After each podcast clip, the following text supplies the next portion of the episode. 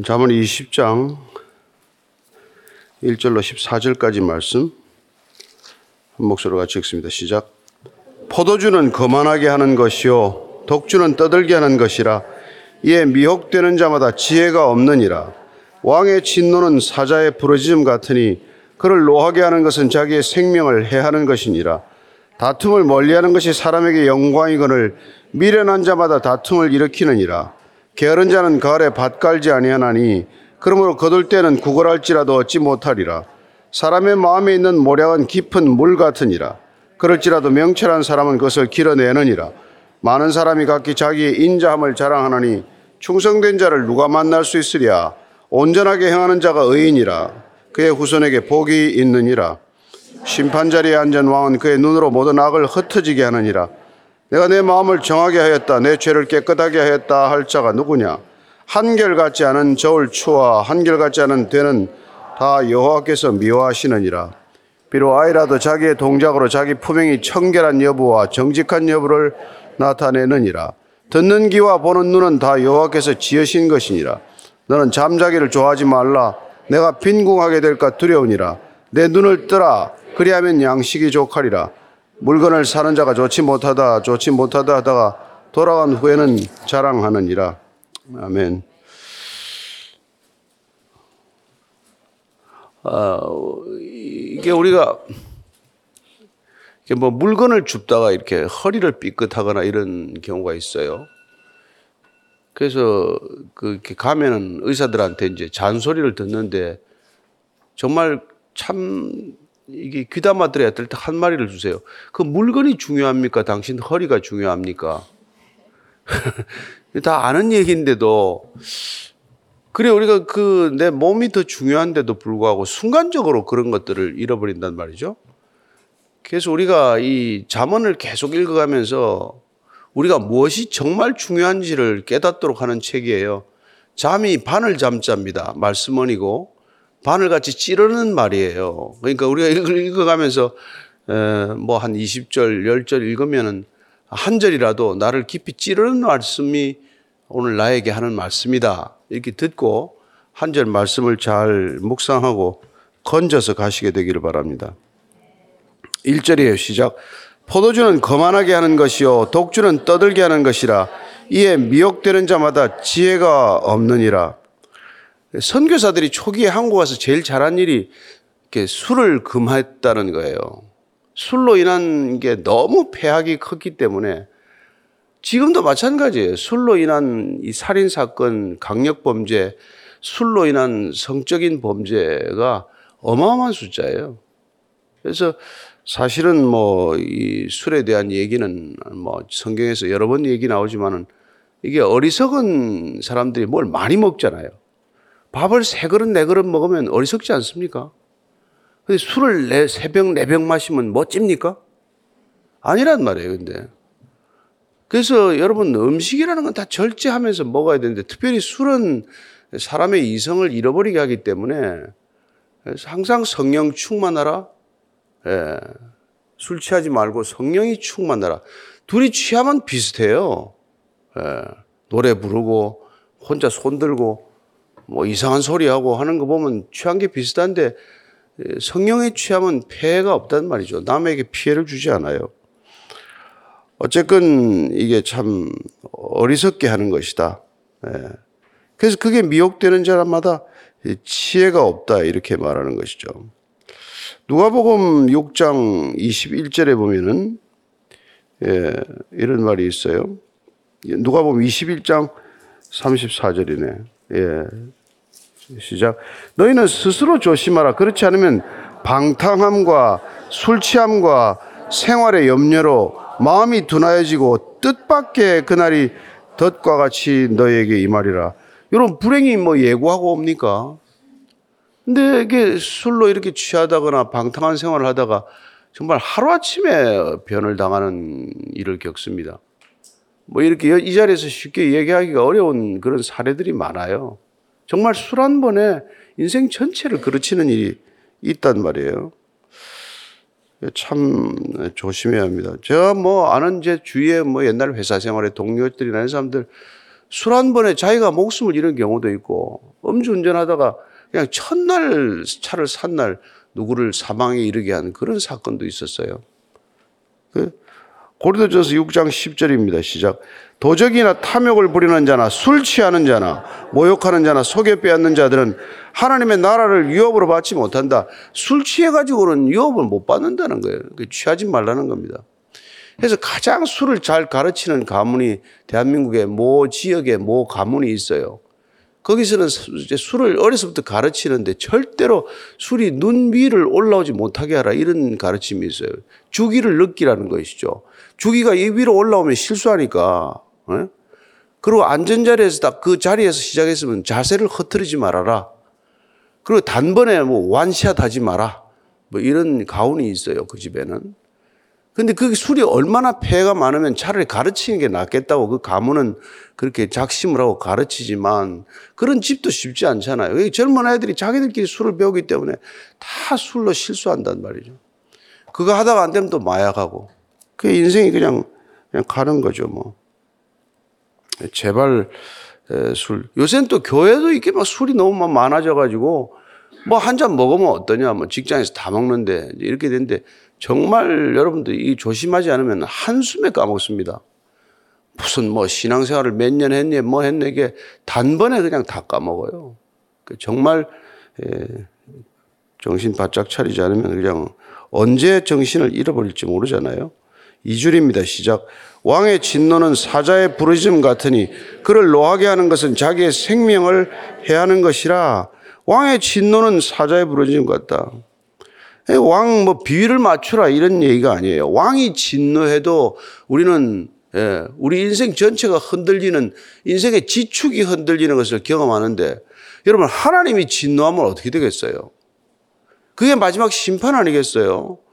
그러니까 우리가 사실은 이런 그 뭐 왕에게 뭐 좀 잘 못 보이면 감옥 가는 걸로 끝날 수도 있고 목숨을 잃는 걸로 끝날 수도 있어요. 그렇지만은 여러분 하나님께 진노를 사게 되면 어떻게 됩니까? 마태복음 10장 28절입니다. 시작. 몸은 죽여도 영혼은 능히 죽이지 못하는 자들을 두려워하지 말고 오직 몸과 영혼을 능히 지옥에 멸하실 수 있는 일을 두려워하라. 그러니까 사람 두려워하기보다도 하나님을 더 두려워하는 사람은 사람 두려워할 일이 없다 이 말이에요. 그렇지 않아요? 우리가 하나님 앞에서 살아가는 신앙, 늘 하나님을 의식하고 살아가는 신앙은 예, 사람 앞에서 두려워하거나 사람 앞에 묶일 이유가 없는 삶이 되는 것이죠. 3절입니다. 시작. 다툼을 멀리하는 것이 사람에게 영광이거늘 미련한 자마다 다툼을 일으키느니라. 그 왜 자꾸 다툼이 일어나냐? 똑똑해서 이 싸우는 게 아니라는 거예요. 미련해서 싸우는 거란 말이에요. 예. 이거 읽다가 아, 참 대한민국 정치인들 미련하구나 그 생각을 미련해 싸우는 거예요. 뭐가 더 큰지를 몰라 싸우는 거 아닙니까? 여러분 여야가 적입니까? 언론과 국민이 적이에요? 아니잖아요. 근데 적보다 더 심하게 싸우니까 얼마나 바보 같은 작자들이에요. 그 자리들이. 국민 세금을 가지고. 정말 내가 탈세하고 싶은 생각이 날 때가 많아요. 네. 정말 그 다툼을 멀리하는 거 이게 여러분 애들 앞에서 어른들이 안 싸우잖아요. 애들 보는 게 부끄러워서 부부 싸움도 안 하지 않습니까? 그럼 적어도 나라의 지도자면 국민 앞에서 싸우는 꼴은 안, 안 보여야 될 거 아니냐 말이에요. 뭘 논의하고 협의하고 언쟁하는 거야 뭐 필요한 일이겠지만은 근데 그게 다 어리석어서 그렇단 말이에요. 나라 이익보다도 자기 이익을 크게 생각하는 그 어리석은 자들이 다 정치한다고 나가 있는 거예요. 무슨 지도자는 무슨 지도자예요, 정말. 그러니까 로마서 12장 보면은요, 이런 말이 있어요. 로마서 12장 17절. 로마서 12장 17절. 자, 시작. 아무에게도 악을 악으로 갚지 말고 모든 사람 앞에서 선한 일을 도모하라. 21절 한번 더 읽게요. 악에게 지지 말고 선으로 악을 이기라. 그 여러분 이 저기 저 나라의 지도자가 되는 사람들은 신앙이 없으면 안 됩니다. 예. 선으로 악을 이기고자 하는 의지를 가져야 그 사람이 지도자적 위치에 갈 수가 있는 거지. 악을 악으로 갚는 사람이야. 범인들도 안 그러고 못 배운 사람도 안 그러는데 그렇잖아요. 이삭을 우리 얘기 잘 알죠. 이삭이 말이죠. 우물만 파면 뺏겼어요. 그죠? 그, 그 당시에 그 가난 저 원주민들한테. 얼마나 열받겠어요. 그- 여러분 그 중동 지방에서 지금 석유 터지는 것보다도 우물 터지는 게 더 더 중요한 일이에요. 그 터지면 또 뺏겨. 그래서 뭐 다툼, 애색 뺏기고 신나 뺏기고 뺏겨도 계속 가는 거예요. 그래서 마지막에 얻은 게 르호봇 그 넓은 곳이라는 뜻을 얻어요. 로봇을 얻고 나니까 그 아비멜렉이 저 사람하고 싸워가지고 좋을 일이 없겠다. 하나님이 함께하는 사람이구나. 찾아와서 화친을 맺지 않습니까? 예. 여러분들도 마찬가지예요. 이게 싸우는 게 소탐 대실입니다. 싸우지 말고 뭐 그냥 손해 좀 보고 살죠 뭐. 또 손해 보고 하나님이 어느 날 갚아주시는 걸 경험해야 여러분이나 제 신앙이 한번 업그레이드 되는 격상되는 걸 경험하지 세상 사람처럼 살아가지고 맨날 세상 사람처럼 부딪히고 살면 신앙인이 뭐가 다른 차이가 있겠냐 이 말이에요. 4절 5절입니다. 시작. 게으른 자는 가을에 밭 갈지 아니하나니 그러므로 거둘 때는 구걸할지라도 얻지 못하리라. 사람의 마음에 있는 모략은 깊은 물 같으니라. 그럴지라도 명철한 사람은 그것을 길어내느니라. 뭐 게으름에 관한 얘기는 자문에 틈틈이 나옵니다. 예, 게으름은 악이에요. 게으름은. 예, 자기 책임을 다 아는 건, 다 안 하는 건 아주 악한 일이에요. 남에게 피해를 끼치고 하는 것은. 그건 뭐 어른되지 못한 아주 구체적인 증거죠. 에, 그리고 사람은 명철한 사람은 어떤 사람입니까? 모략 모략이란 건 계획이죠. 인간의 계획과 결정인데 그런 것들을 깊은 물처럼 길어내는 사람이란 말이에요. 애들 생각은 짧잖아요. 그러나 어른의 생각은 깊지 않습니까? 어른 아이들은 열 뭐 두 번, 세 번 생각하고 결정할지 모르지만 충동대로 결정할지 모르겠지만 어른은 열 번, 스무 번, 예, 백 번, 천 번이라도 생각하고 그게 여러 사람에게 걸려 있는 거라면 깊은 생각을 하고 결정을 해야 된다 이 말이죠. 6절, 7절입니다. 시작. 많은 사람이 자기 자기 인자함을 자랑하느니 충성된 자를 누가 만날 수 있으랴 온전하게 행하는 자가 의인이라 그가 후손에게 복이 있느니라 자기 자랑하는 말꾼보다는 충성된 일꾼이 낫다 이 얘기예요 그죠 되게 뭐 이렇게 자랑하는 사람은 예, 떠벌리는 사람 아니에요 과장하는 사람 아닙니까 그런 사람들 믿지 말라는 거예요 자기 자랑이 많은 사람 그 사람들 곁에 두지도 말라는 겁니다 입만 열면 자기 자랑하는 사람 있잖아요. 내가 했습니다. 내가 했습니다. 내가 한 게 없으면 남의 욕해, 이제. 지가 한 게 없으니까. 남의 욕을 해야 자기 체면이 서니까. 그런 사람보다는 충성된 사람, 맡은 바 책임을 다하는 일꾼을 가까이 하는 게 낫다, 이 말이죠. 누가 의인입니까? 온전하게 행하는 자가 의인이다. 예, 말만 잘하는 자가 아니라 맡은 일을 온전하게 그 책임을 다하는 사람이 의인이라. 약속을 지키는 사람 의인입니다. 정직한 사람 의인입니다. 근실한 사람 의인입니다. 예. 그건 후손에게도 복이 있대요. 그렇게 삶의 태도를 가정에서부터 쭉 길러낸 아이들이 예, 인생 전체를 보면 복 있는 자녀가 된다 이 말이죠. 가정교육이 얼마나 중요합니까? 그런데 우리나라는 가정 교육은 커녕 그 가정이 아니었으면 좋을 애들을 너무 많이 배출해서 이 세상이 이렇게 엉망 아닙니까? 안타깝죠. 8절, 9절, 10절입니다. 시작. 심판 자리에 앉은 왕은 그의 눈으로 모든 악을 흩어지게 하느니라. 내가 내 마음을 정하게 하였다. 내 죄를 깨끗하게 했다 할 자가 누구냐? 한결같지 않은 저울 추와 한결같지 않은 되는 다 여호와께서 미워하시느니라. 왕의 자리에 가면은요, 한눈에 보입니다. 대통령의 자리에 가면 대통령한테 참 말하기가 어려운 까닭이 그래요. 우선 정보가 많아요. 옆에 와서 얘기하는 사람이 많습니다. 무슨 얘기하는지 다 알아요. 왜냐하면 그 높은 자리에 가면 우리가 마치 정상에 올라가면은 파노라마처럼 모든 그 경치가 한눈에 들어오듯이 이렇게 높은 자리에 올라가면 보이는 게 달라요. 밑에 말단 사원 때 보는 거하고 중간 간부 때 보는 거하고 임원이 돼서 보는 거하고 사장, 회장이 돼서 보는 게 다르단 말이에요. 근데 그런 사람들은 한눈에 파기 때문에 그 앞에 가서 속이려고 하거나 무슨 악한 의도를 가지고 가는 건 어리석은 일이에요, 사실은. 네.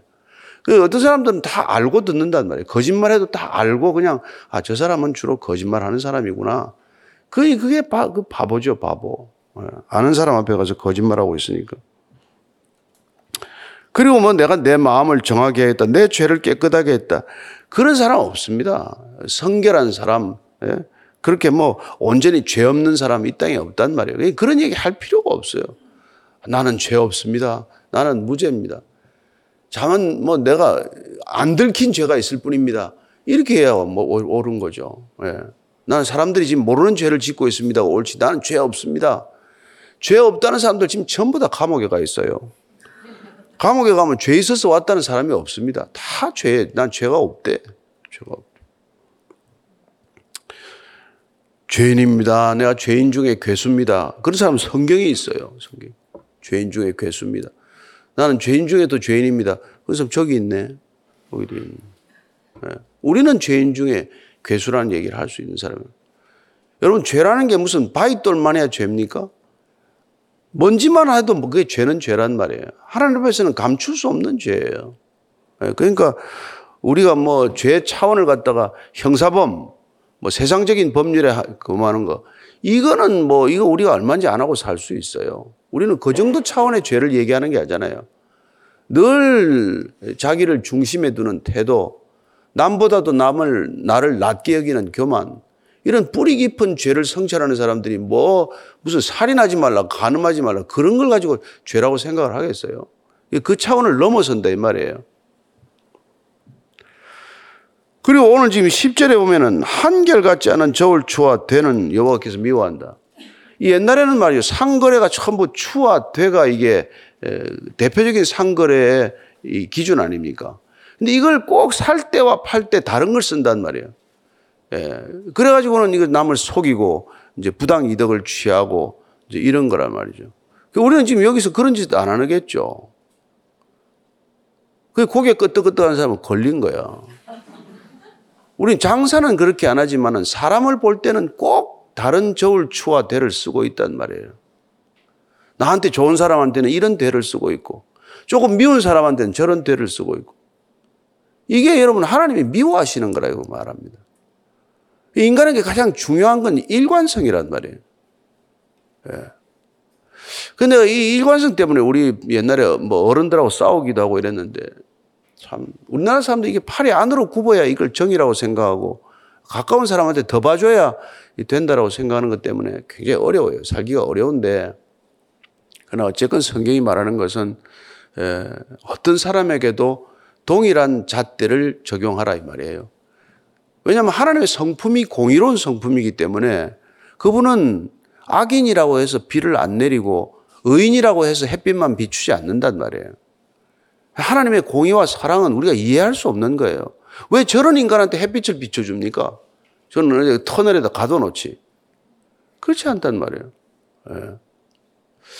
그래서 여러분들이 정말 하나님의 마음을 알게 된다, 점점 하게 된다는 것은 이 상에서 사는 게 점점 사실은 불편해지고 사람들하고 이게 참 간격이 커, 커지는 것을 경험해서 정말 깊은 고뇌 가운데로 들어갈 수밖에 없는 삶이 되는 거예요. 왜냐하면 다들 뭐 자기한테 좀 더 잘해주기를 원하지 우리가 공정한 잣대를 가지고 살면 아이고 잘났다. 에? 예? 나는 좌도 우도 없다 그러면 넌 양쪽의 적이다. 그렇게 되지. 아, 저 사람은 공정한 성품이네. 누가 그렇게 합니까? 그러니까 여러분들이 정말 지혜롭게, 뱀처럼 지혜롭게 살라는 게 그래서 그래요. 이 부당한 세상, 기울어진 운동장에서 볼을 차는데 여러분 뭐가 그 어디, 어디로 가겠어요, 이 공이? 기울어진 대로 가지. 그런 세상에서 살면서 여러분들이 하나님의 성품을 닮아간다? 날마다 죽어야 되는 거예요. 날마다 순교하는 거란 말이에요. 예.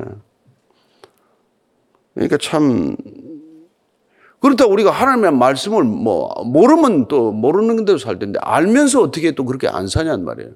예. 어떻게 세상에 부단한 것과 그렇게 타협을 하고 살 수 있냔 말이에요. 그러니까 그게 여러분 십자가라 이 말이에요. 공의를 드러내는 방법이 사랑이다. 이게 십자가란 말이에요.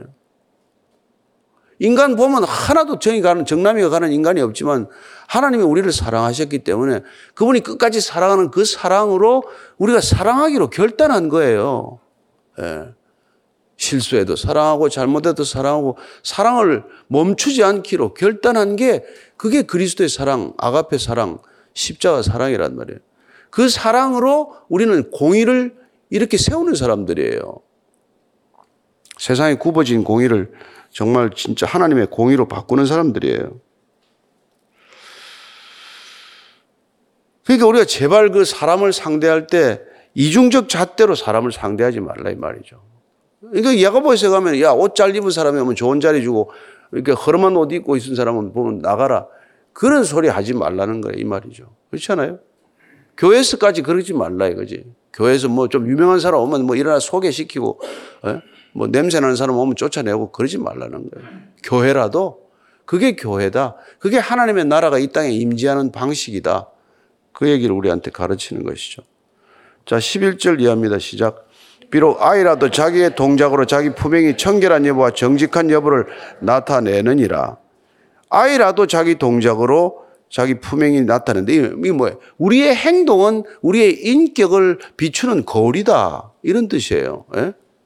그 저와 여러분들이 하는 말 한마디, 행동 하나, 제스처나 무슨 언행 하나하나가 다 우리 인격을 드러내고 있는 거예요. 사람 됨됨이를. 아무리 우리가 뭐 비싼 브랜드 옷을 입고 뭘 해봐야 아무 소용 없어요. 그 비싼 브랜드 옷 입을수록 돼지 코에 금골이야.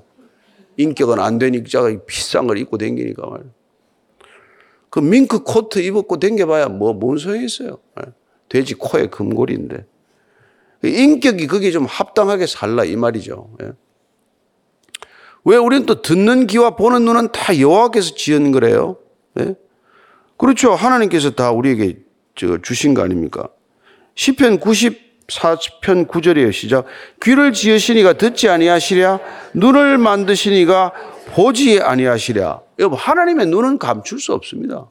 그분은 우리에게 눈과 코를 귀를 다 주신 까닭은 그분이 그런 기능이 있으시기 때문에 우리한테 그 기능을 만들어 준 거란 말이에요. 그러니까 하나님이 안 보신다고 생각하는 게 얼마나 어리석어요. 눈을 주시고 귀를 주신 분이 안 듣는다. 우리 기도 안 들어요. 그런 일은 없습니다. 여러분 다윗은 시편 139편에 이렇게 노래합니다. 7절부터 10절까지. 내가 주의 영을 떠나 어디로 가며 주의 앞에서 어디로 피하리까? 내가 하늘에 올라갈지라도 거기 계시며 서울에 내 자리를 펼지라도 거기 계시나이다. 내가 새벽 날개를 치며 바다 끝에 가서 거주할지라도 거기서도 주의 손이 나를 인도하시며 주의 오른손이 나를 붙드시리다. 이게 코람데오의 신앙이다 이 말이죠. 늘 주님이 내 앞에 계신 것 같이 살아가는 이런 신앙으로 살아가는 사람이 사람한테 뭐 손가락질 당할 일이 있습니까? 그런 일 없죠. 이 보면은 저기 저 예레미야서에서도 말이죠. 이런 말이 있어요. 예레미야서 23장 24절입니다. 시작.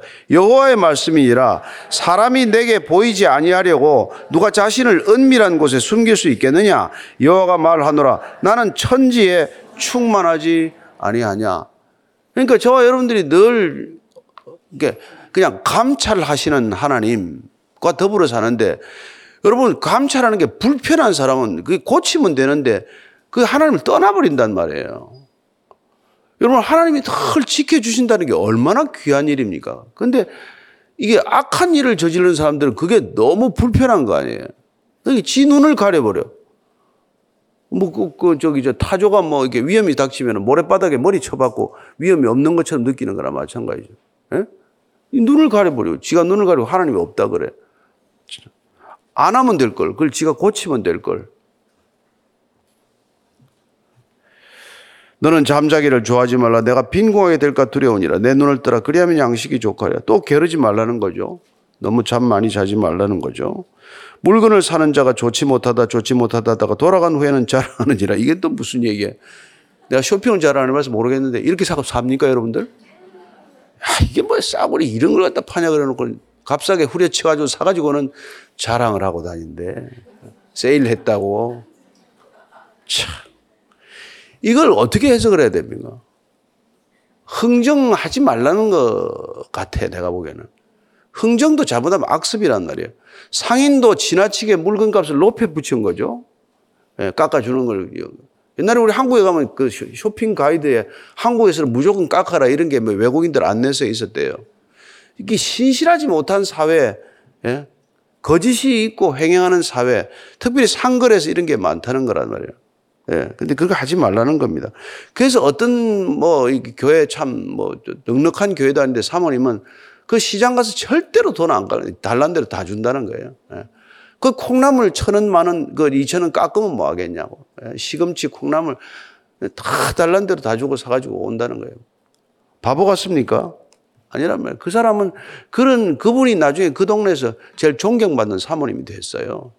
그 마을에서 시장하다가. 자, 이걸 우리가 오늘 진짜 오늘 이걸 끝으로 우리가 읽고 지나가야 되는데 저는 이걸 보면서 그래요. 이게 바로 수단을 목적보다 귀하게 살아가는 삶의 태도란 말이에요. 우리 인생에 가장 인생이 얽히는 게 뭐냐면은 목적이 뭔가를 잊어버리고 수단을, 수단 가치를 더 중요하게 여긴단 말이에요. 목적이라는 가치가 분명하면은 수단을 그렇게 귀하게 여기지 않는데, 예. 그, 그 사모님은 뭐예요? 시장에 사는 건 수단이에요. 이거는 쇼핑은 수단, 먹고 사는 수단이란 말이에요. 그러나 내가 그 사람이 천 원이라고 그래서 천 원을 주는 것은 이 사람과의 관계를 소중히 여기는 목적이 분명한 사람이에요.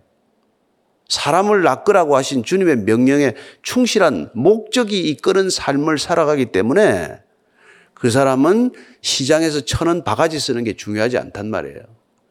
그게 인간이 여러분 지혜롭게 사는 겁니다. 그게 성령 충만한 삶이에요. 그렇게 사는 게. 그게 오늘 이 잠언이 우리에게 가르쳐 주는 정말 바늘처럼 우리를 찌르는 삶이에요. 쇼핑 뭐 그렇게 70% 80% 세일 샀다고 좋아할 게 아니라 그걸 자랑하고 다니는 게 아니라 저는 여러분들이 쇼핑 하나를 하더라도 우리의 궁극적인 존재론적 목적이 뭔가를 생각하고 예? 그리고 쇼핑이라는 행위는 우리의 수단에 불과하다는 걸 우리가 알면 우리의 인생은 날마다 예, 하나님의 영광을 드러내는 삶이 될 줄로 믿습니다. 크고 작은 일 없습니다. 일상의 모든 삶이 위대한 삶입니다. 여러분들이 하나님을 의식하고 살면 아무리 작은 일도 정말 가치 있는 일, 위대한 삶이 될 줄로 믿으시기 바랍니다. 예. 정말 그리스도인, 참된 그리스도인만이 정말 지혜로운 사람, 지혜로운 삶을 살 수 있다고 저는 믿습니다. 오늘 주님께 우리 자신을 의탁하고 그리고 오늘 하루도 우리의 인격을 지키는 삶, 주님께서 명한 소명을 따라 사는 삶, 하나님을 우리가 증거하는 목적이 이끄는 삶 살게 해 주옵소서 한번 그렇게 기도하고 헤어지겠습니다. 하나님 아버지, 정말 우리에게는 같은 시간, 같은 삶의 환경들이 주어져 있습니다. 그러나 어떻게 사는 것이 지혜롭게 사는 것인지, 어떻게 사는 것이 참된 삶인지, 하나님, 오늘 잠언 말씀을 통해서 우리에게 또 가르쳐 주십니다. 하나님, 지혜롭게 살게 하여 주옵소서, 풍요롭게 살게 하여 주옵소서, 넉넉하게 살게 하여 주옵소서, 돈이 많아 넉넉한 것이 아니라 마음이 커서 넉넉한 삶이 되게 하시고, 하나님, 키가 커서 위대한 삶이 아니라 하나님이 나와 함께 하시기 때문에 위대한 생애가 되게 하여 주시옵소서. 하나님, 우리가 자칫하면은 이것이 수단인지 목적인지를 혼동합니다. 하나님, 인생의 분명한 목적을 어, 발견케 하셨사오니 그 목적에 합당한 삶, 목적이 이끄는 삶을 살기 위하여 수단 가치에 집착하지 않는 삶, 수단을 수단으로 여길 줄 아는 지혜로운 인생 되게 하여 주옵소서.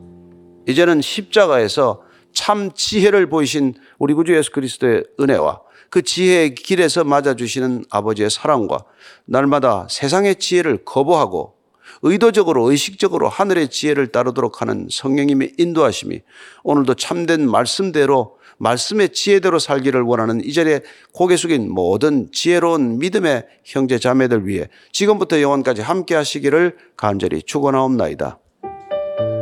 아멘.